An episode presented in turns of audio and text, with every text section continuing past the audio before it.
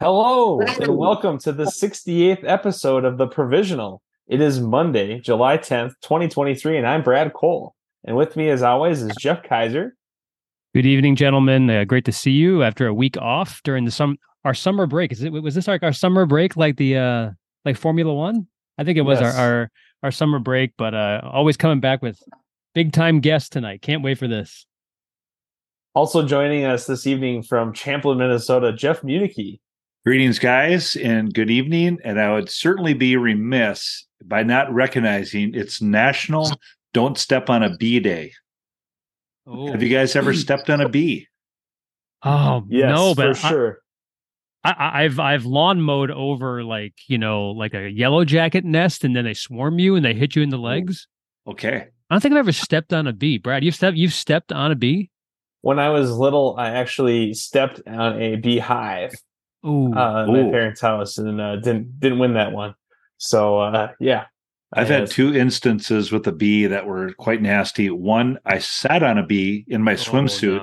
The bee got in the lining of my swimsuit and I sat on it and I thought I I sat on a tack. So that was one. And then secondly, up at the family cabin, a couple of neighbors came over in kayaks and the wiener dogs are out there and we're, we're greeting the, the neighbors. And suddenly the two wiener dogs yelped. I'm just like, oh, what's that all about? And then I got stung. So there's a wasp wasp nest underneath our dock in the corner Oh, and- no. as I looked under the dock, I was like, this this was about three softball size beehive or wasp nest. It was awful. Wow. Well, uh, that's good time to remind our listeners that this is the Provisional Golf Podcast, and we actually have a guest this week, folks. I don't even know how to do his introduction correctly, so I'm probably just going to make it quick. Um, but more than likely, we will not stay on the topic of golf. This is a person who has spent their whole life covering every sport you can think of, uh, has been to pretty much every concert you can think of, and is one of the most well traveled golfers I know.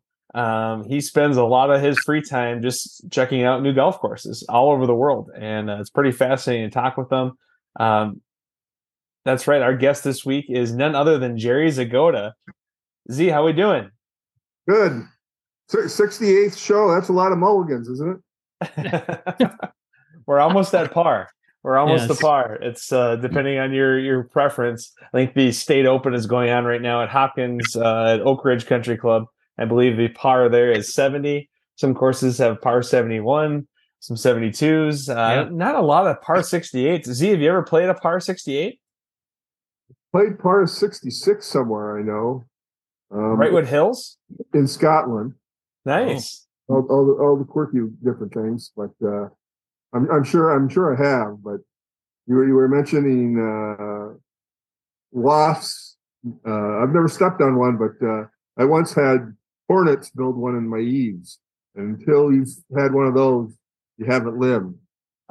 Things are nasty. I, I have no interest in living, I guess, at that. They're remarkable in their engineering, but man, I was I was up on my ladder and my neighbor was holding my, my ladder and he goes, If they start coming out, I'm running, just so you know. Oh my gosh, no doubt. So, Jerry, tell us a bit about your love for golf because obviously you covered everything from the North Stars to soccer to you name it, a little bit of everything. But tell us about your love for golf and when that started and kind of your your situation with golf. I proved you don't have to be good to enjoy it and to love it. So you know, it's it's like I for for a time, I'm not so much anymore, but for a time I got really fascinated with uh, golf course architecture and uh, there's there's a thing called the Golf Club Atlas.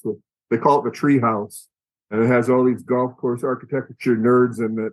And I- and and so for a- quite a while, I was really into it. And uh, you know, if Bandon Dunes opened, I had to go see it. And uh, you know, my top ten. You hate to say because you know in this business, but uh, my my my I don't, want to brag, but my top ten's pretty good, and that's a lot of it's just a function of the job I have. So you're Like like how many people can say they they played uh, Augusta? Yeah, I'd say that's a pretty good top ten. that's a pretty good one and only. That's uh And that's not even number one. You know you know what I'd put number one just for the experience of it. Sand Hills. Wow. Well, I mean, at, at, this point, I mean, I know we're early in the show. We might as well just run through the top ten, Jerry. We I mean, like, the list. I mean, you let's can't hit us list. with that. I mean, you can't hit us with top ten in the first like you know minute and a half, and not just you okay. know give us this, the top this ten. Is, this is in no order. Uh Sandhills, Augusta National, Pebble. Can we just lump all the Bandons into one? Sure. Sure. Bandon, um, Pinehurst two, uh, Oakmont, Shinnecock Hills, Old Course, St. Andrews, Royal County Down, Ballybunion. Oh, God.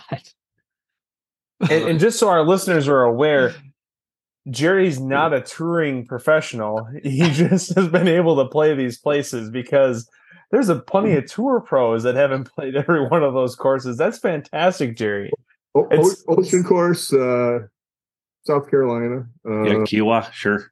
Yep. Uh, they're they're coming to be here slowly, but but uh, but surely. I'm trying to think if I if I missed anything else out in Scotland and Ireland. Uh, Is I mean, Jay- how, how, how does it work for you? You played Augusta. Is that part of the media day, or it's a post event, and how does that well, process work? Well, what they do is they have they have a lottery. It's during the tournament, so they have a lottery like on Saturday, and if you win, you can't uh, you can't enter the lottery again for seven years. At least this used to be the rule. And in my first year, I think me and Souhan both in our first years lucked out and won. And they had they had a certain number, not that many, maybe 16 spots for um, media, and then they had spots for sponsors. And um, I hate to sound like a whiner, but we got sent off number 10. And I had played like once in six months because it's, you know, April and I hadn't played since the the fall. And I really wish I could have played it the way it's intended from one through because we were like we were through Amen Corner before you knew it. I was just waking up, and uh, I, I, really wish I could have done it that way. But either way, it's a lot like Pebble. It's just it's just uh, scenery overload. You know, you just keep looking around at everything. You can't even concentrate on hitting the ball because you're just looking at something beautiful over here and something beautiful over there. And the highlight of so Zia, oh, keep going, keep going. Two highlights of my day there were uh, I birdied number eight, which was my 17. So I was just getting warmed up. And and in terms of collectibles or souvenirs, you know, they put you with the with the uh, caddies, and uh, the, the caddies have the satchel that has grass seed in it. It's got a little cup, so everywhere you hit, they fill it in. And uh, I didn't even realize he did it, but my caddy must have run out of grass from following me around. I get home and open up my bag, my travel bag, and stuck inside my golf bag is a old satchel with with the cup from uh, from uh, Augusta National. Oh my, that, that is a keepsake. pretty special. That is a keepsake. Didn't return it. So, so Z, so uh, with your foursome, is it other media members? And was that memorable? Are you allowed to take photos when you're out there for media day, yeah, unlike they are for the weekend? They like to take photos. The thing is, uh, um, they didn't. They don't uh, cut the greens after the final round, but they, they keep the Sunday pin tape placement. So you're playing the stuff. There's one. I what hole was it? 17. I don't know I, uh, you know, because if you're not in the white right quadrant of those greens, you're screwed. There's one where I putted it and I putted it right off the green, just so slick. And I started to get pissed, and then I remember thinking Tiger did that on Thursday on the same green. so, and I, I, couldn't get I couldn't get too uh, angered at myself. But yeah, you got you, like I think Jim and I were both in the same group, and I don't remember who else was. Um, with us or not. Uh, oh, I can, I can tell you a, a, one funny story. This is a, this is of lore from people who are in this tournament. There there is a guy. Um, uh, who's the the uh, columnist for SIL reviews? Rick Reilly. Oh, Rick Reilly, sure, yeah. Well, this was a, I think a couple of years before I got there. But there was a guy named Shaun Powell who was a columnist at Newsday. I don't know where he is now, but he was he, he was a big guy covering the NBA, and he came to Augusta and he entered uh, the lottery and won, and he had never played golf before. So he's out there playing his first round on Augusta National. Oh wow. my goodness! Wow. And when he gets done, Rick Reilly sees him in the parking lot. and I can't say he yells because I don't think they let you yell at Augusta, but he but he goes to to uh, Sean and goes, uh, you know, who was the first person you ever slept with? Halle Berry. That was the old Rick Reilly line. So that's really funny. That group, but that group lives on in legend. That's that fantastic. So Z, tell us a bit about playing the course because the first time I was there, I really the biggest thing for me was just the altitude change. You know, I'm used to uh, Rum River Hills when you know, every once in a while it might go up or down three yards. Um, but a course like this, when you you know you literally have anywhere from you know two to three clubs at times for different you know for just the uphills and the downhills. Talk to us about the altitude and what were the things that surprised you the most about playing it rather than just watching it on TV. Well, that starts you the first time you walk in there, not not to play, you know, just to, to cover it as you walk through because it's the only tournament that comes back every year. You know, it looks like a little bit like a Disney village. You know, all these little buildings there that all look like they can't be that possibly cute and real. And so you're walking through down there and you get in and you haven't seen the course yet. And all of a sudden you get down by one and 10 and you just see this whole thing tumbling out in front of you. And that's your first impression of it. it the elevation change, you're not ready for it. it I don't think it captures it on, on, uh, on TV. So, and then, you know, you like nine, nine, know, the uh, approach shot up to an elevated green and then 10, 11, 12, all those have great elevation. That, uh, um, I mean, for me, I was just trying to, the good thing there is, you know, the rough isn't that tough, but it was still, the hardest part was getting the ball on the green because if you got, like I said before, if you get in the wrong spot, you got, you got no chance. And my, uh, my touch wasn't that good. Uh, and I hadn't been warmed up very well in the preceding six months. So um, it, it uh, took me a while, but that's the biggest thing. And uh, the, other thing is just the place, you know, to put it in beyond anywhere else. I came out one night. Uh, I early in the week. I write a lot of stuff, so I'm kind of late coming out. At seven, eight o'clock, and it's dark. And I come out, and there's just like this glow in the air, and I'm trying to figure out what the hell. Why does it feel like it's you know twilight? And then I realized they've got so much money that they put individual lamps on all the azalea, uh, azaleas to get them to bloom at the right time. So there's lights on all these plants all over the course. And you're looking out and you can really see the elevation change there with all these lights kind of up on these hills. It's, uh, it's, you know, it's the same thing like when they rebuilt the course, you know, everything sucks the drainage right out of there. Well, this, this is so particular. They've got it down to a science and make, make sure that the the flowers bloom the four days they're, they're supposed to. Z, so, did you ever do? Oh, sorry, guys, but uh, Z, did you ever do anything to cross the green jackets? Was there ever a rule or an infraction where you kind of said, "Oh boy," or did you get scolded by a green jacket over anything you tried? No, just don't run, don't run. But you know, there's never any occasion because they do that to people get in there and they try to get a good spot and, and that. Um, it was just weird though, yeah, like how the green jackets and the, then there's everybody else. There's there's kind of this uh, social order there that's, that's kind of weird. But uh, uh, I, I I behaved myself at least. I, I don't think I got put on any uh, you know list or anything. So I only did. I only played. I probably only uh, maybe four years. I think I covered it. So. So like, I know you're a big. Uh, I know you're a big bucket list guy. You just got back from Stockholm, seeing the last ever Elton John show from the first row in Stockholm, Sweden. It's about as top of the bucket list as anybody could possibly get for their favorite musical artist. I, I know you played in Europe and stuff. Like, you know, is there anywhere that you haven't been that you kind of, gosh, like I need to find a way to hit this while I can still play some decent golf? Um, I've gotten to most of them. You know, for all the times I've been to like uh, L.A., I've never gotten to play. You know, like L.A. Country Club, which people really didn't know about. Most people until you know a month ago, but I I knew about it. The only the track that net was Chad Hartman that I know of. He had the right end and he got he got into it, but uh, you know, I never got into that or L.A. or Riviera for an hour down the road, a public course called Rustic Canyon, which is a great course still, and still one of my favorites. So it's a it's a little bit of a consolation prize. But um, you know, of, of the big ones, I've played pretty much most of them. I mean, not well all the time, but you know, some of those I paid for. Like when I went to Scotland, I, I went on a trip to. Well, the first time I played Scotland, to tell you how long ago this was, it was forty dollars to play the old course. Wow. Now it's I think it was 1986, and now it's uh, got to be 350 probably. Yeah. Um, I was there. Oh. So Z, you shared your top 10 list. Uh, two other questions kind of down that path.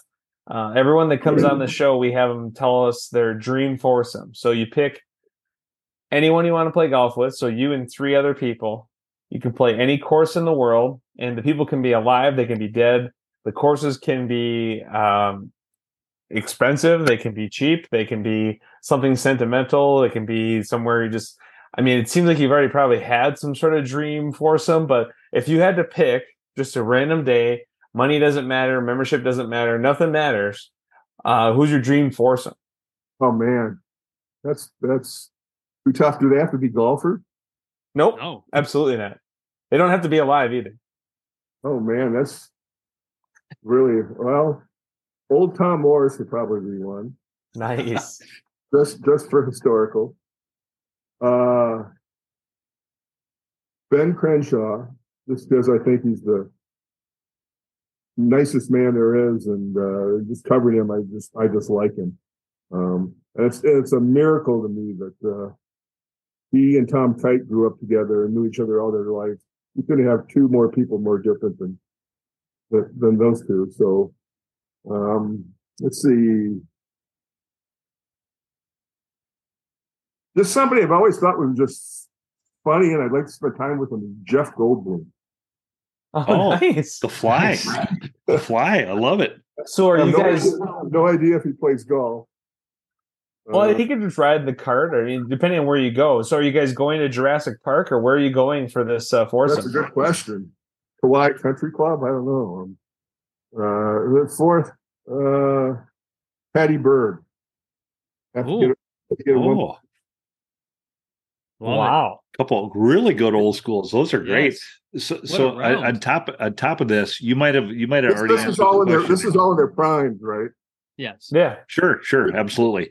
Z, you, you might have already answered the question, but I'm just curious for from all your years of covering the sport, um, who is your favorite guy to cover, and who is the guy you'd see coming down the hallway where you're like, oh, wow, you might have answered the question already with your previous uh, Ben Crenshaw and Tom Kite uh, story, but who, who are a couple of the favorites and a couple of people that you, you don't miss?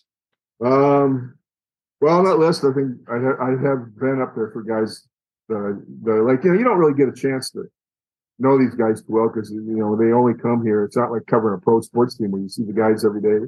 You know, they only come here. Um, sometimes you know not for once in ten years. Whatever. It took took them forever to get Tom Watson here to play with the the, the senior event. But um, I can tell you, I've had maybe four bad experiences with people in my life in terms of interviews where I came off just thinking, what a, um, and two of them senior golfers. Oh, Okay. And keep going. uh, Tom Kite would be on that list, and uh, Tom Kite, yeah, and Ray Floyd. Ray Floyd. Wow. Okay. You know, it's funny you say that, Z. I've uh, actually my college coach, uh, Mike Zinni, grew up playing with Tom Kite down in Texas. So I've sat with Tom and talked about some things. Interesting personality, and I actually played once with uh, one of Dana Quigley's fundraisers uh, for his son. I got to play with Ray Floyd once, and uh, let's just say I, I, had Ray Floyd day two. I had uh, Bernhard Langer day one. Little different experiences between uh, Bernhard Langer and Ray Floyd. So those sure are valid. All, char- all, charming in their own times. Maybe it's just me, you know. Maybe I'm off-putting, but uh, um, it was just kind of trying to. It was weird. They both the same situation, trying to set up an interview where they got on site early in the tournament. Like and the first morning they were there, and I was just trying to say, "Hey, can I talk to you this afternoon?" And it, it didn't go well either way. They both kind of threw little mini temper tantrums. And uh, who are the other two? Uh, the other two, uh, I won't name his name because I have to deal with him, but he's an agent in basketball. Um, Got it. And and Kurt Russell. Kurt Russell. Kurt Russell. Oh Kurt my Russell. goodness. Snake uh, Plissken? He was uh Wyatt Earp? People tell me he's the greatest. And uh, he was promoting uh, um, the Herb Brooks movie, the the Miracle on Ice. Miracle, sure. At the 2004 uh, NHL All Star game at the Xcel, and uh, he just got on this tangent. See, he played baseball and he almost made the major leagues, but he blew out his knee or something. Yeah, he had a, he has a problem with sports writers who've never played the game.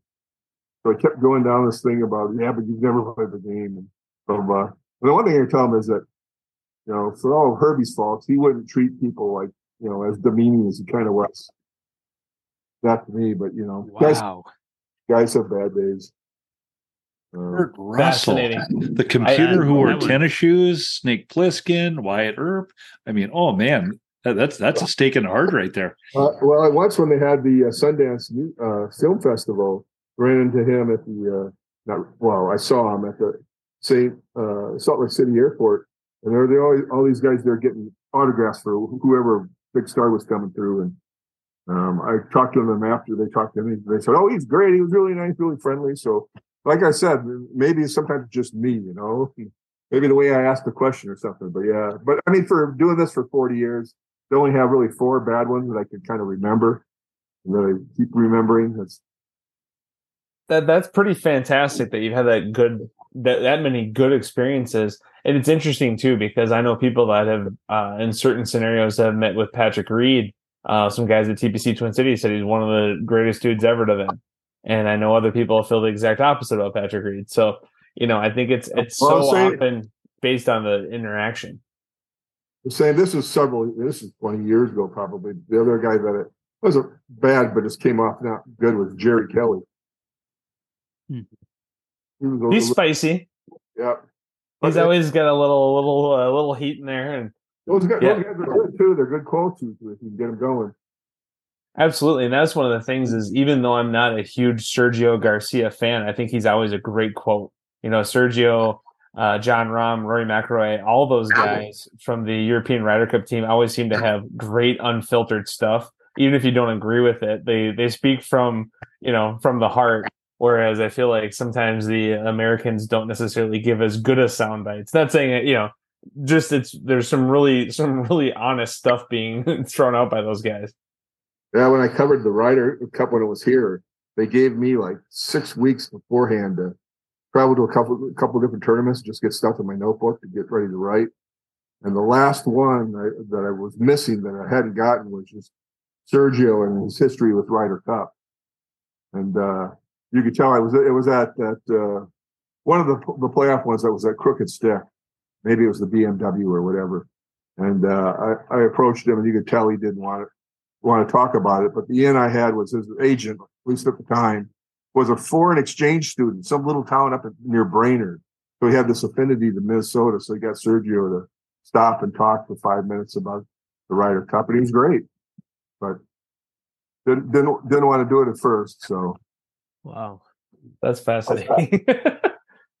so Jerry, just to totally while you're talking about covering the game, I'm just kind of curious your thoughts, just a little bit of a topic switch, but it's kind of interesting how so many of the I guess maybe the most well-known golf journalists right now, whether or not it's you know uh, Sobel, Shipnuck, Bamberger, Van Valkenburg, they've obviously kind of all switched to I guess non-traditional me- media outlets. I'm kind of just curious what you you know kind of how you feel about the the state of golf media, you know, kind of right now. I think there's there's some amazing content that's being produced out there right now. It's just a little a little different than it's been. I'm just kind of curious your thoughts about it. Yeah, I mean, I think you know the quality is still really good, but there's a lot fewer voices. You know, used to go to the majors, the Masters, the U.S. Open at least, maybe not so much the PGA always, but every city would have their writer there, you know. Mm. Probably Gary D'Amato from Milwaukee. I think he still goes, but you know, there'd be a writer from Kansas City and a writer from Cleveland and a writer, you know, several writers from New York, and you just got this different. I mean, it was also fun just because you got to hang out and see people you don't normally hang out with, and there's a certain fraternity to it. But I think you had a, you know, a multitude of voices, probably not as plugged in as you know when you boil it down to the six or eight or whoever you know are, are the top guys now. But um, you know, it's like everything else in this business. It's, I mean, for me, I don't, I don't cover a lot anymore. I'll do like when the 3M's here, and uh, kind of an offbeat story like I did a couple weeks ago with with Jeff with Interlachen, which turned out great. Um, so, but certainly not like it used to be. I mean, back in the day, uh, I don't know if anybody remembers, but for uh, Star Tribune was John Rowe, St. Paul was Greg Wong, and those guys built that thing for everything they could. They, they were out there for every MGA event, all counting it as work, saying, "Hey, we've been out here all summer."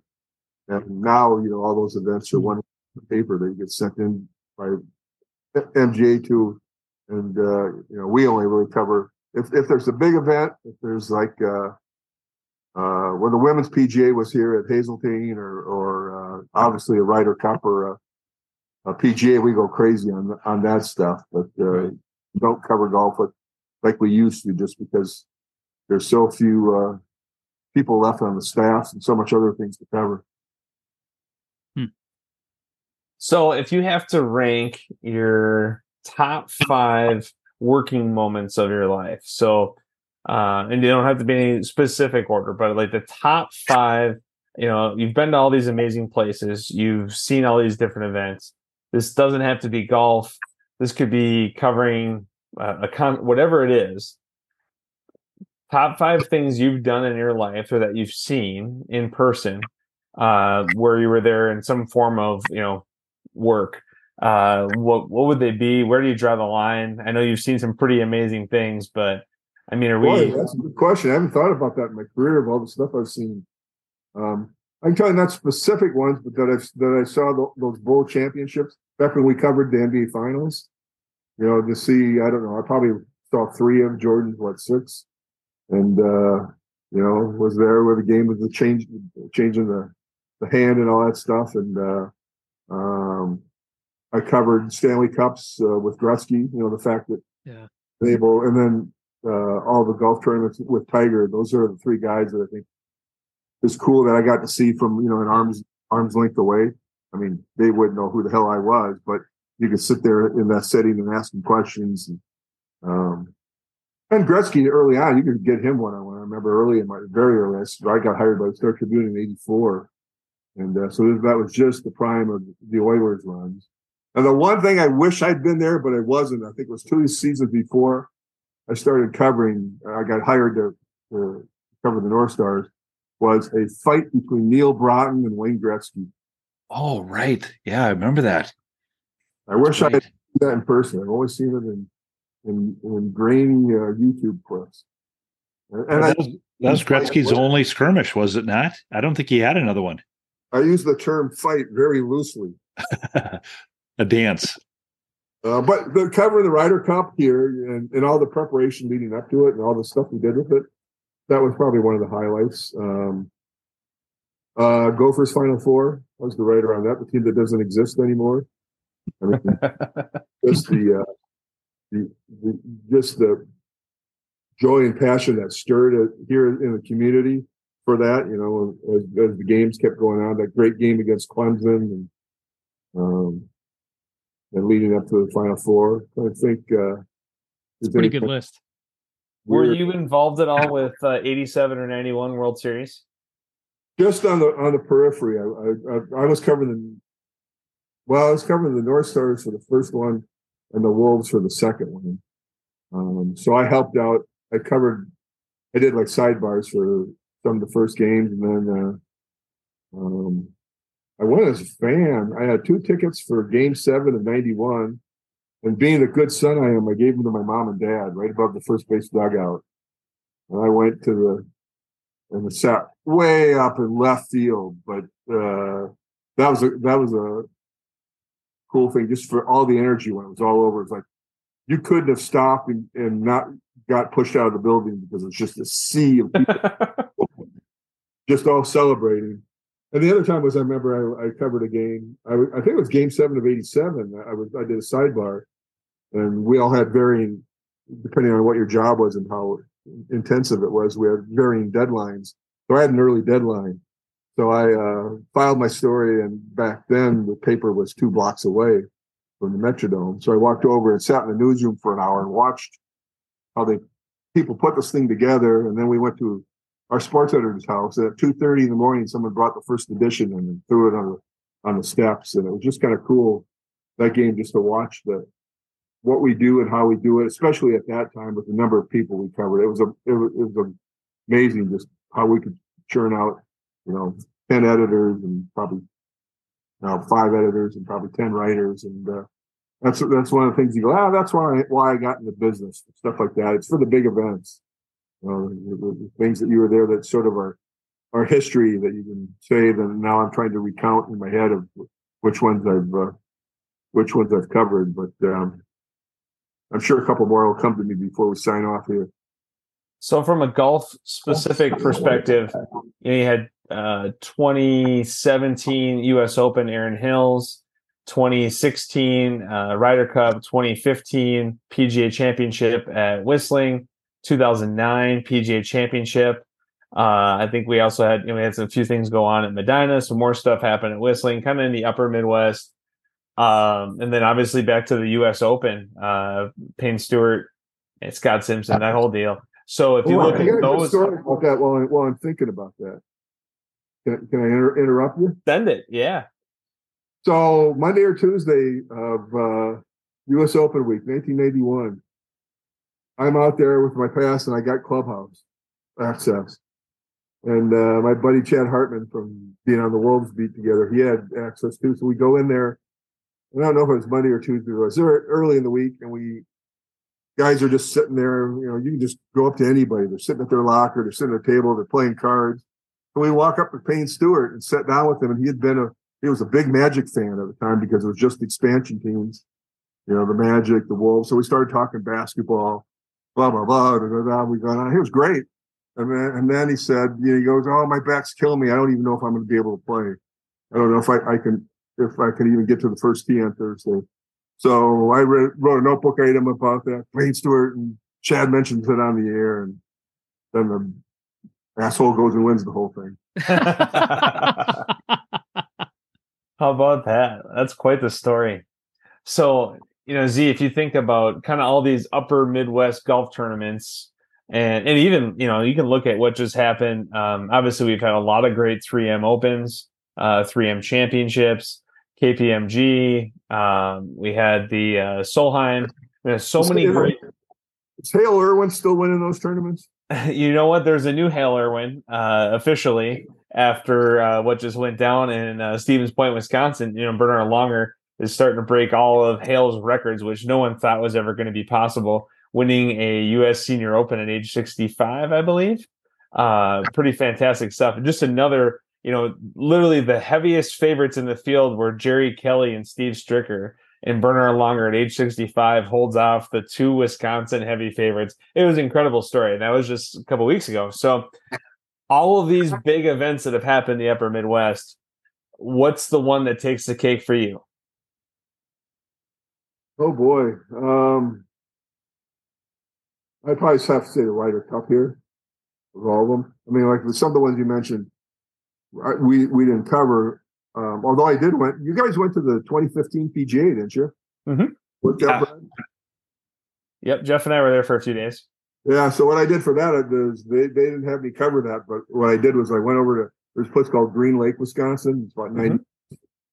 90. So I rented a, a house on uh, Green Lake for a week and had a couple of my buddies come over, and we played Lawsonia every day which if people want a little tip on, when we were talking about all the great courses I played, Lawsonia is as good as just about anything. I mean, it doesn't have the history of Augusta and all that stuff, but it's fun as hell to play. And then we've been raving about that Lawsonia for years, Z, few years. I, we got to get over there one day. So uh, then on Friday we got very early and drove over for the third round to watch the third round, um, and it was hotter than hell and it was uh, it was probably 95 and, and humid. But uh, uh, even though I didn't cover it, I got to at least got to see it. It was, that was a great way to see a major. You know, like go play golf for five days and go see one day and then watch it on the weekend. And that Friday night was the night that the uh, merchandise tent went down. Remember? Yes. The, yeah, yeah, it was crazy storms came through after that heat. We kept hoping that it would blow through and then that everyone would go home and then there'd be like two hours left of sunlight and we could watch. Because one of the one of the coolest things of covering was, and I hate to say this because of the circumstances of it, but '91 at the U.S. Open when you had the storm and the hmm. and the uh, man killed by by lightning, you know, it delayed everything. But in the afternoon, everyone had gone home, and all these guys are playing in the evening, and you could walk up like right next to them and watch them because there's no there was nobody there. And it was, you know, I remember following Woosnam at the time when he was a big deal, and Sandy Lyle, and uh, um, I mean, Jay Don Blake. Yeah, um, pro guy. You could get the whole 1991 uh, PGA uh, Pro Tour uh, golf card set out there. I mean, that's I can literally see all these guys. Scott Simpson, you know, it was uh, it was a good man, and some of these guys are still playing pretty well in Champions Tour. You know. Well, that was a, that was a really fun one to cover, and I only did I did that. I was just helping out doing the Wolves End. I did sidebars and stuff, but that was just cool because it was the first time you know I'd been back in like 21 years, and uh, um, they just put on a great show. And I still remember I came out. I wasn't working, but I had a credential, so I came out to watch the playoff. And he got up to 17, and Scott Simpson was up there, and he had this downhill back to front of the green and when he touched the ball, I swear it wouldn't go further than three feet. I mean, it, it looked like he just blew on it. And the thing rolled and rolled 40 feet. And obviously, he didn't win, but I remember just thinking, man, I'd be like in the lake if I put it. no way I could put it that delicately. So, Z, talk. I always love asking people this question because, to me, in my opinion, and again, not everyone oh. agrees with me, but one of the greatest misses with Tiger's career is uh, the 02 and the 09 PGA championships, losing to Rich Beem and Y.E. Yang and Hazeltine. Talk a little bit about those two. I always love bringing it up. Some people think it's kind of a sore spot, but for how dominant he was and against so many great players, you know, to lose majors to those two guys is kind of a bit of a, an asterisk, if there are any asterisks on his career. What are your thoughts? Well, that was still sort of when the PGA was kind of seen as you know not really that produced champions that were maybe weren't worthy of, of a major, you know, not like the USA or the U.S. Open or or the or the British or, or obviously or the the Masters as well. Um, but like Y.E. Yang is he, he's playing on the Champions Tour now. He? he? is. He's he playing does. great too. Yeah. Yeah.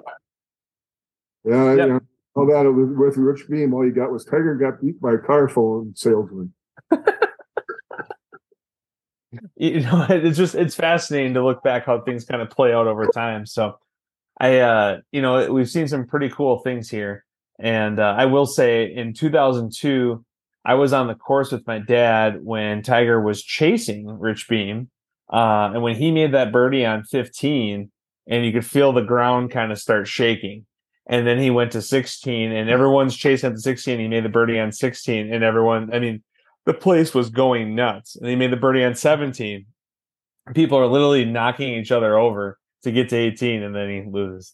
And uh, pretty anticlimactic, but it was like, there's just, in my opinion, in sports, there has never been someone that's created more excitement, more energy around something uh, relative to everyone else than Tiger. Like there's just no there's tiger crowds, tiger birdies. There's nothing else like it. In, in your opinion, is there anything in, like in, it? In sports or in golf? Well, I guess in, in, sports or golf, either one. I mean, I'm just saying in golf I Jordan, Jordan's pretty close, even though it's a team game. It's not an individual game like uh, like golf is. But you know, Jordan was like kind of like wait, you know, people waiting for him. And the other thing I was like just looking back over my career, the other thing that was sort of odd that just brought people and Mune can speak to this, to the arena 90 minutes before. People would come out to see Steph shoot. Oh, yeah. You know, it was, it was amazing. It was amazing. I, you know, when you talk about Jordan Z, I, I had uh, two interactions with Jordan, very quick, very sweet. But I, I, I try to explain to people the feeling that was around when you're in front of him or close. You had this tingling feeling, and it's almost like this bubble around you. And it was the strangest sensation I've ever had. I, I, don't know if I've ever had it with anybody else. And we've all been around some pretty big names and pretty, pretty famous people, but Jordan was one where I it, it was just hard to explain it. I was so tongue tied trying to talk to him that I'm not even sure I made sense. Yeah, we, we were talking about guys and bad experiences with them in, in encounters. Uh, this just um, all these memories are coming back, talking about the old days of uh, uh, the nicest time I've ever got blown off by anybody in the nicest way of trying to get something. And guess who it would have been? It was in the golf world, but the guy who was nicest kind of declined to do an interview. Who would you think it would be? Oh, so well, am I? I, I, was just going to say Strix. Yeah. Oh, Arnold Palmer. Arnold oh. Palmer. The, the, the the amateur was coming to Hazeltine in 20, 2006, and I was going to cover it. And I was writing a piece about how this used to be the big event, USAM. You know, people had forgotten that over the years. It got replaced by all these other things. And of course, it kind of came of age with Arnie winning it when he won it for the first time. So I wanted to get him in the, in the story. And at the time, Hollis Cavner, who runs the 3M Open, said, "Oh, I'll, I'll get you time with. I'll get you time with." They kept promising me that. So, you know, uh, Arnie's not um, playing competitively anymore, but he, Hollis brings him up every year to play in the little tournament within a tournament and just kind of schmooze and all that stuff. And uh, so he goes, Hollis goes, okay, I got all set up with you. Go out to the driving range at this time and he'll be out there. So I get out there and, you know, he's hitting balls and he's talking to me while he's hitting balls. And after about two questions, it's clear he doesn't want to talk about it or he, wants to do what he's doing. Um, and he's, what was it? Was it Corey? I think it was like a nephew or his, it wasn't his grandson, but the guy who carried his bags and all this stuff. And he was, he was like his, you know, um, guy who did, did all the stuff for, for Arnie and so Arnie's, uh, for French, uh, just a- answering these questions, but I could tell his heart wasn't in it. And he goes, You know what? I wrote a book about this. You should read my book. he gave me the book. Corey sent him a book. And, uh, oh, uh, that's classic. You, uh, yeah. you uh, should read my book. and it was like this little black leather, maybe a hundred pages. It was all about how his life turned and the, and the event turned around. And like 10 days later, I get this package from Latrobe. Oh my gosh. Pennsylvania. Open it up. And the thing they always say about Arnie, and it was true, just meticulous, signed. Arnold Palmer, you know, you couldn't get it confused with anybody else. And people said that, you know, even when he was doing a whole bunch of them, he wouldn't scribble it. He'd write it so that you could actually legible and read it. It was wow. like perfect penmanship. Do, do you still have the book, see? Oh yeah, it's still on. It's like I don't have very many autographs, and I didn't do that intentionally. Um, I have Ben Crenshaw's autograph on a print I have of me and my buddy Derek at number 18 on Sand Hills with this huge storm coming in and these big billowing clouds that you only get in the middle of the Midwest, in the middle of nowhere. So I got Ben Crenshaw's. Somehow I ended up with a hat that has Chi Chi Rodriguez and Arnold Palmer's um, uh, autograph on it. Uh, and then the, the Arnie book. And I think the only other two I have are Elton and his lyricist Bernie Taupin. Oh wow, wow, that's quite a list. Well, and, and the bag of and the bag of grass and the bag of grass from Augusta. Yeah, satchel. The, the yeah, don't sleep on that. Yeah, that's that's that's one of the. that's actually one of the coolest little things from my career that I own. That's, that's awesome. awesome. Okay, so Z, Z real quick uh, for for our listeners, uh, Z Z's right hand has a wristband that is clearly stating he was at the Elton John concert uh, within the last couple of days here. Taking it off. So I don't think he's taking it off. So let's let's hear about it. Let's you know you gave us a little snippet, but let's let the listeners in on where you watched Elton John from in Stockholm.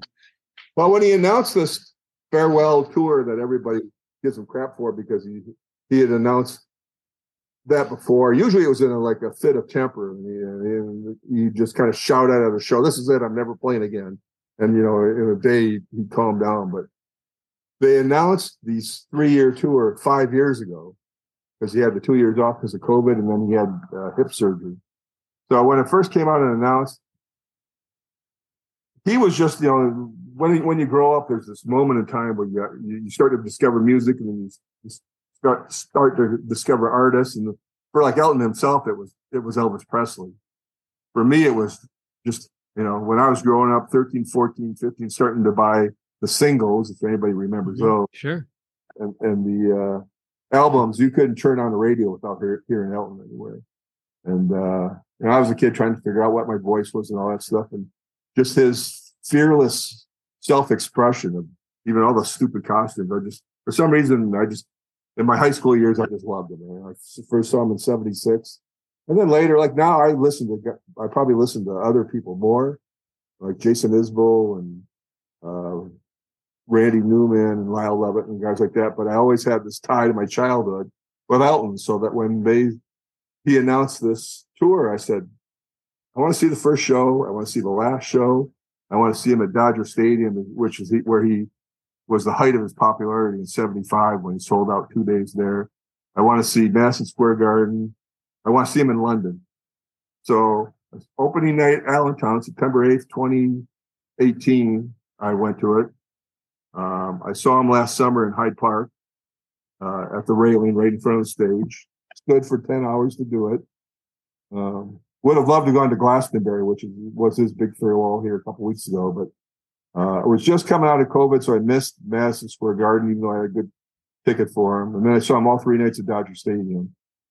But then I was hemming and hawing. Do I really want to go see? It's kind of anticlimactic these last two shows because they're in frickin' Stockholm, uh, uh, um, Sweden, and I booked stuff like uh, six months ago just to have it. Booked all of it knowing I could cancel like up to a day, and then last week I said, "Screw it, I'm going to go."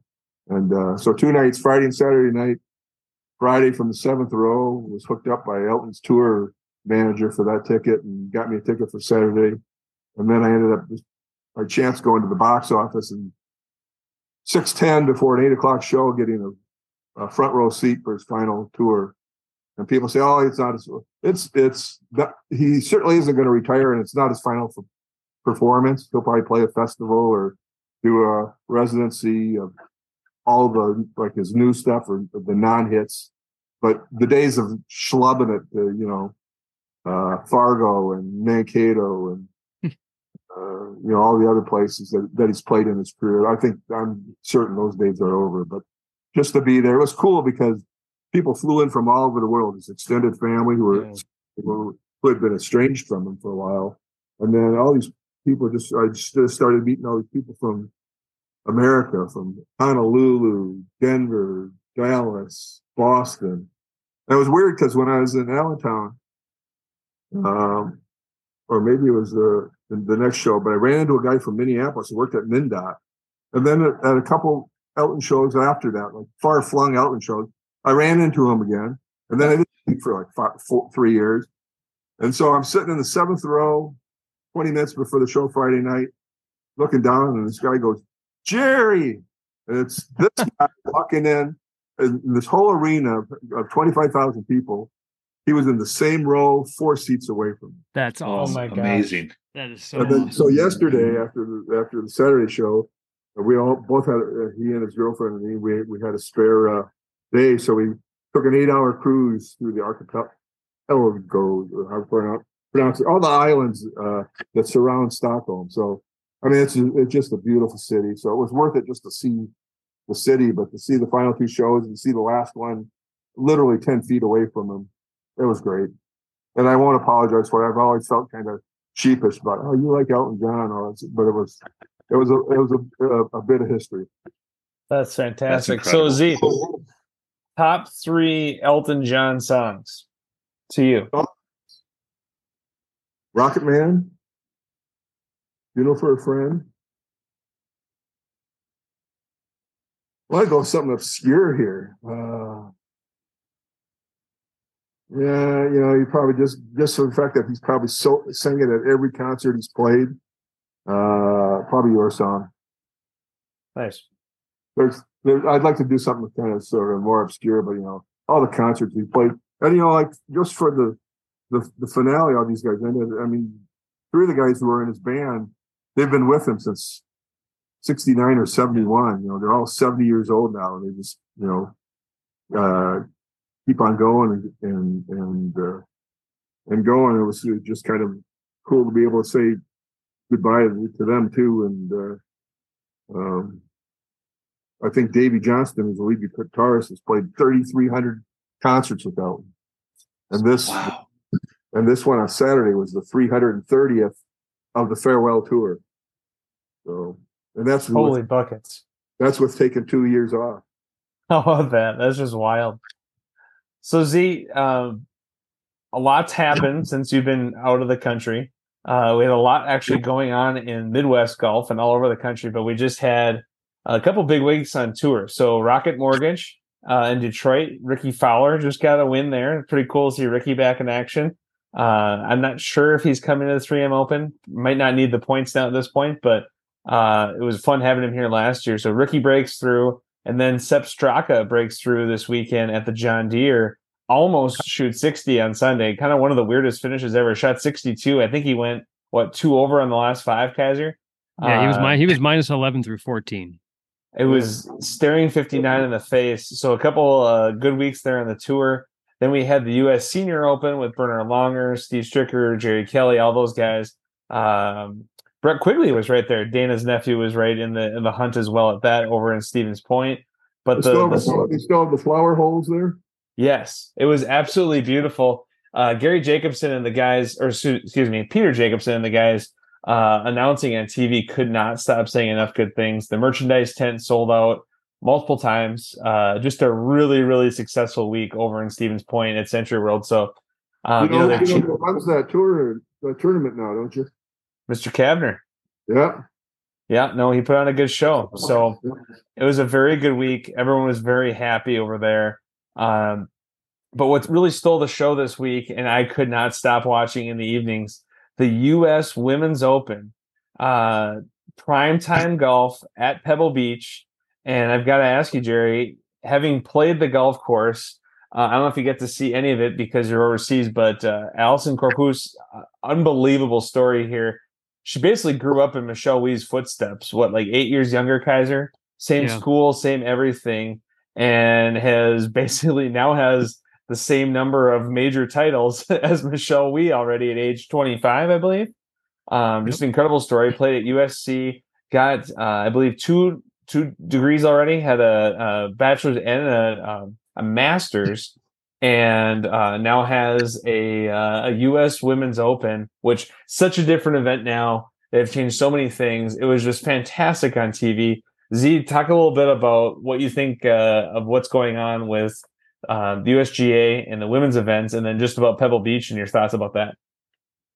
Yeah, well, they certainly have upgraded, you know, and all all around USG, um, USGA, and then also, you know, with the what the PGA has done with their women's event, you know, playing courses like Hazeltine and all that stuff. Was, all of them is, is an upgrade. Did it look at all like a U.S. Open uh, men's course in terms of uh, rough and? It definitely did. It definitely did. And I think well, Kaiser was probably 10, 10 people or so that broke par. I mean, it was kind of similar to the. Yeah.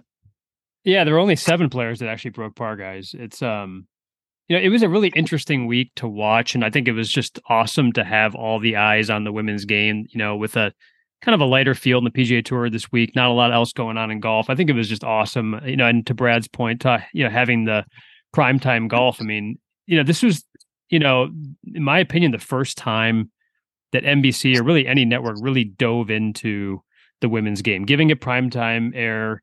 The stats finally this week, they finally had like every possible stat. You know that we you know, we're always lacking stats in the women's game. They had everything this week. The camera technology, the you know the slow you know um, you know 360 camera angles of the swings, and you know what? The ratings were up 118 percent, and it's just an interesting topic. It shows when you actually try, maybe you know you can produce a pretty cool product. Um, I thought it was personally awesome. I have some questions about the course though, guys. Um, yeah, the, the one thing that was a little slightly disappointing was um, the par five was just really for the most for the first three days they weren't reachable, and especially 18. And so some of that you know had to do with the fact that it was really cold out. It was windy. The ball just wasn't really going anywhere. There's just you know I, I think one of the best things about the men's game right now is there's so much risk reward in the game between drivable par fours and reachable par fives, and that was the only thing that I thought was kind of lacking this week was like 18. I don't. I think like maybe three people actually went for it the entire tournament. I think after day one, there were 640 chances at par fives, and only 11 people hit the par fives. So yeah, oh. that was my only slight, like I guess, you know, question about the setup, and part of that is the course too. I've, I've been fortunate enough to play there as well, but man, it was just so cool to see, and I'm I'm glad the USGA is really diving into far better venues for the women's game. Well, speak, uh, speaking of the course, um, for all three of you guys, how many shots in your lifetime do you actually you think you remember? Not that many. Yeah, there's yeah. some. The one I remember is uh, playing eight on Pebble. Mm-hmm. I'm a really short hitter, so I was way down the hill. Yep. Up anywhere up near the the, the gorge to cross over, and uh, the guy with me has a has a caddy, and caddy goes, "Just lay it up down here." And I go, "Screw that," you know. I'm I'll never probably never play Pebble Beach again. At the time, I paid four hundred dollars, and I wrote a story about it, and they expensed me back two fifty. So it only cost me hundred. so I'm I've got to be two hundred plus out. I, I, go, I'm just going to go for it. And usually in those situations, I swing too fast, I lift my head up, get my three wood out, tell myself to slow down, and just hit the purest shot. I looked like it looked like Sergio at the first PGA running up the hill and jumping and the thing ended up on the front of the green. It was like it didn't end up in the cove on the right. It didn't end up. And of all the shots I've, I've played in golf, I don't remember very many of them. That's the one, partially because, well, mostly all because of where it's at, where it was at. But uh, um, it's and it's it's so much fun to be able to play courses like that and then see it on TV and see how how the really good golfers play it. Yeah, Jerry, that was actually like I thought the, the eighth hole was probably the one that played the most different from what you've seen in like uh you know the men's events that are there. It was pretty much hybrids or really long irons for everybody in there. So you you brought in everything into play. You know the left bunkers and that just the mess on the right hand side. You know with the you know the the end of the cliff and just hazard down there. Um, this tournament just just it, it, it just set up so perfectly for the women's game there. It, it was it was awesome to see. Like I think the one other interesting topic aside from Allisen Corpuz just you know picking up you know her first win and you know only her second year on tour now she's ranked sixth in the world was kind of the lack of performance from the biggest names in women's golf. Um, you know, your number one play, looking at your top 10 players in the world coming into this event, Jin Young Ko, number one, missed the cut. Nelly Korda is number two, is T64. Lydia Ko is number three, T33. Lilia Vu just won the last major, you know, missed the cup plus 17. Uh, Yin, uh, T20. Um, you know, so it was it was interesting. And then like some of the bigger names like Lexi Thompson missed the cut. Danielle Kang missed the cut. Jen Kupcho missed the cut. Atthaya Thitikul missed the cut. So these were all players in the, in the top 15, top 20. It was kind of interesting how the women's game just has, I mean, for as much parity as there is in the men's game, the women's game is a whole nother level of I, I, think 15 of the last 19 major winners have been first time winners. So it's it's it's just very interesting to me. What did the winner do that nobody else did? Crazy enough, she didn't make any putts. She made her first putt of over like 12 feet on the final round, which, you know, in a US Open, if you're contending on Sunday, you've made a handful of putts, you know, 10 to 40 feet. Um, she just didn't make any mistakes. Yeah, that was it. She was very steady, extremely. You know, steady. and she made yeah. quite a few birdies where you know she had hit pretty tight iron shots, so she didn't have a lot of real stressful long putts. But I mean, she had she just handled it well on Saturday towards the end of the round on 18. She laid up into a fried egg on uh, and just pitched it out and just just dealt with it. And she just never seemed to really press. She seemed very chill. A couple interesting nuggets so her caddy, I believe, correct me if I'm wrong, her caddy is married to Jennifer Kupcho. Yeah, that's correct. And her caddy's name, and I quote Jerry, is Jay Monahan. yeah, it's all there's all kinds of stuff. Because they were giving him the award afterwards. You know, the USGA has come up with some cool new awards for you know the caddy of the week and all that, and obviously goes to the winner. And, and he even uh, Mike Whan even said that he's like, I'm not joking when I say this, Jay Monahan. Yeah, so, that was great. That was pretty Jay, funny. J period. No, no, J A Y. no, that's funny too. Um, Bailey Tardy in an incredible yeah. story uh, from the Epson Tour. How about rocking the the Epson Tour logo on the sleeve? Very fascinating to see logo differences from PGA Tour to uh, LPGA. You know, you see you had Epson Tour on the side there. Um, someone that was in the hunt, Kaiser, had the uh, Korn Ferry logo on the front of their hat. Yeah, yeah. Well, they're, they're, obviously a big sponsor of golf in general, but yeah. Yeah, no, it's just I forgot who that was. Um, you know, our girl Rose. How about Rose finishing T nine again? T9. I mean, she's just she's playing such great golf. It's uh didn't take her long to start cashing checks for uh considering she was a college kid two months ago. But hey, Brad, really, didn't, really didn't Tardy qualify here in Minnesota? She Wasn't did. that her sectional? Yes. Yeah, she did. She did. Yeah. yeah. It's cool yeah, stuff. I mean, I, I mean, Charlie... I mean, literally, she is a rookie on tour. She is first. I mean, like it's she was on the Epson tour for like five years. I mean, it's it's it, you know it's remarkable. The other thing that was kind of crazy too, by the way, she you know the you know everyone's talking about the purses in women's golf, right? If I mean for this event, Allisen Corpuz had made 1.2 million dollars her entire career. She just made two million dollars. The entire purse for this event was 11 million. There's many um, LPGA events where the entire purse is less than what Corpuz just won. Like I, I think the last event in, in New Jersey was like 1.8 million dollars for the entire thing, and she just won it in one event. It gets it's just very all over the map where you know but it, it's obviously great to see that the money is, is coming into this particular event we need to come into more events i thought we had some great stuff going on with Charley Hull and yeah. her caddy as well down the stretch yeah. i mean she's just on fire and some so the some great uh, snippets of conversation of what was happening on their thought process i thought that was great yeah, Charley Hull with a, uh, 66 final round there to sneak into second place. Uh, very impressive. And even like, you know, Kaiser talked about Nelly Korda struggling. You know, she's still not fully healthy, and she actually played pretty well going into the final round and then 80 in the final round. Another nugget. And for all of you, uh, you know, golfers that aren't feeling so well, Allisen Corpuz almost withdrew from the tournament early in the week with a cold. Was not feeling good. And her mom talked about that when they interviewed her mom, uh, that she just said, you know, I'm just going to fight it out because that's what I do. How about that for a little nugget? So beware of the uh, the unhealthy golfer, um, Jordan Jordan flu game. I guess it's it's a pretty cool story that uh, she just fought through it, and uh, pretty special to see her go out and get that major. And again, it's a big deal for you know Hawaiian golfers have not had a ton of success um, so to see that, you know, for um, for, for people yeah. in Hawaii, it's pretty awesome to see that happen. And um, Brad, she only had, she only had five thousand Instagram followers last week. Wow. Like, I mean, that's less than Mun- than Jeff Munichie. I, I mean, that's gonna say that's like a quarter of Jerry Zgoda. I, I know yeah. it, it's it's unbelievable. I mean, now she's yeah, and now she's going to be on the Solheim Cup team, and she's ranked number six in the world. It, it's it, it's just an awesome story.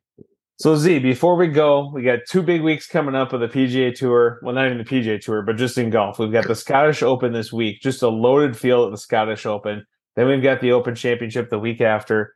We just finished in London with LIV Golf, and guess who won the LIV Golf tournament this weekend? None other than defending Open Championship uh, Open champion Cam Smith. And second place was Patrick Reed and then Mark Leishman. So some of these guys, I think Louis Oosthuizen was right there too and DJ. So it's gonna be really interesting over the next couple of weeks to watch these guys work their back way back in with everyone. Z, if you had to give me your 30 second nugget on how you feel about LIV golf and LIV golfers and uh, all that's happening in golf, what would you say? No, unfortunately, well, part of that, and, and I haven't really, I've had some problems health wise not being able to play as much golf as I wanted to play, but LIV golf plays into it too just the way it affects me is I've really kind of lost my interest in golf a little bit the last couple of years. You know, I think part of it is just rich guys fighting over more money and, you know, that whole thing and the diluted fields and covering the 3M here. I mean, it was always a challenge to get a field here to get 3M. Now it's a real challenge. You know, the best mm-hmm. thing, a couple top guys, big names, and then fill it in. You know, all the guys who used to be fighting for their FedEx points and all that stuff would come here know, it, it just has affected the field, and we'll see, you know, how these upcoming schedules in the next couple years, you know, how they figure it out, the haves and the have-nots in terms of all the tournaments and where that where the 3M Open sits and all that. But I've I've kind of lost a little bit of. Uh, I, I, I, used to just I'd say I loved golf, and now in the last couple years, maybe Munin just has to invite me to play a couple more times. Oh, oh there we go. to bring back the joy. That's well, uh, we well played. Well played, Z. I love um, it. We definitely have conversations. That's for sure.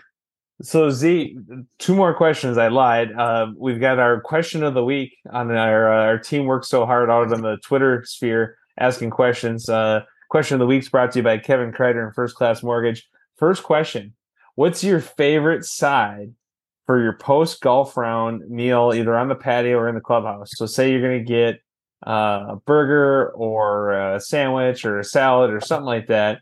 And what's your favorite side? Side? Oh boy. Um, after playing, I'd say maybe waffle fries. Oh, oh I love it. So, of the options given by our Twitter team, uh, that was not one of them, but probably probably a miss. Um, tater tots. Tater tots was uh, 46% of those polled said tater tots. 27% said onion rings. 27% said regular fries. And 0% said seasoned fries. So it'd be interesting to see if we had added the fifth option of waffle fries where they'd rank because it's a really really good i mean and you could say sweet potato fries too right if you uh oh, sure. that's another good option so you, you could also put me down to uh, tater tots and i wouldn't complain so the other question and i can't wait to hear your answer on this one. This is I believe our Twitter team, uh, also known as Jeff Municky, uh, posted this right around the Fourth of July, and the the the question was, what's the worst place for sunburn while you're trying to play golf? Uh, the options, the options listed were top of feet, which yes, um, back and shoulders, uh, arms and legs, or face, and uh, those are the options. Fifty-six percent of those polled said top of feet. Twenty-eight percent said back and shoulders. Ten percent said arms and legs, and six percent said face. Z, which one are you going with? It looks like a real nasty sunburn. Yeah, yeah, like a real like think of like crispy. I'd say back and shoulders just because the turning, the turning, the turning. I agree. You know, the only reason why I say top of feet is because it's like painful to get your socks on and into your shoes. But you make a good point. Like, what are you using? You're still using your shoulders more. Why would anyone think of this question? Well, I think Jeff Municky probably went straight John Candy and uh, at John the lake. Candy summer rental, getting a good base. And then he tried to get on the golf course the next day, and he immediately regretted his decision. So, Mune, which of these areas were you sunburned on after the Fourth of July? All, all, all of them, all of the above. I think the golf. I, I, think the shoulders and then the neck area. If that's burned and you're playing golf and the and the sun's still beating on it the whole time, oh. like yeah, that's got to go collar up, Jim oh, Colbert style, right? It's it like hurts through the shirt. You know, like this, you can feel the sun on the burn. Top, top of feet is tough. You got to get that extra cushion sock. You got to tie the shoe really loosely. Um, I suppose you could go golf sandals to take a little pressure off. Uh, I don't know if that's a good good thought. Um, don't discount don't the face though left. either. Yeah. Don't discount the face. If you got a burnt face oh. and we're just in pain, where for me, my glasses resting on my nose with a sunburned nose is not a, not a great feel. You know, don't discount. Well, what would be worst of all? I'm not sure how you get it. Bottom of feet. Oh, oh, oh! Like let's say you're like laying out in the sun or something. You got your feet, like the bottom of your feet up, and you fall asleep or something, right? Oh, oh! It's like yeah, walking on hot coals. Yeah, yeah, walking on. That's that's a tough feet. one. Well, I tell you what, uh, we really appreciate your time, Jerry. This was uh, fantastic. Great to catch up. Great to hear all about Elton, and uh, I love that you're still wearing the wristband. By far, the highlight of my night. I didn't uh, even have it on. Yeah, it's, it's four fifteen body clock for me a.m. It's so great. hey, hey, um, Z, I, I got to throw this in really quickly. Uh, you have your list. Uh, we, we've we've talked many times about Sand Valley, Mammoth Dunes. The Lido has opened up. Uh, it sounds like Jim Pete and I are going to have a chance to play at the end of September. The Lido. Wow. Yes. that? Yep. Another course at Sand Valley. Sand Valley could have snuck in my uh, top ten, but I kind of forgot about Sand Valley and and, and Whistling Straits too. But I just I'm more uh, I'm more prone to go with uh, Bandon just because it's always been there. Like Whistling Straits, they just moved a crap load of uh, dirt to make it, and, and Bandon right. natural. So That's a really good point. Well, thank you, Jerry. We really appreciate it. And want to thank our listeners for tuning in this week. Uh, and thank our sponsors, Beth Kellogg Interiors, APK Charities, Jarrett Yalen with Northwestern Mutual, Krista Haugen with Remax, and Kevin Kreider with First Class Mortgage. Please find us and subscribe on Apple or Spotify and interact with us on Instagram and Twitter. If you've got a show idea, email us at theprovisionalgolfpod at gmail.com. Until next week, folks, cheers.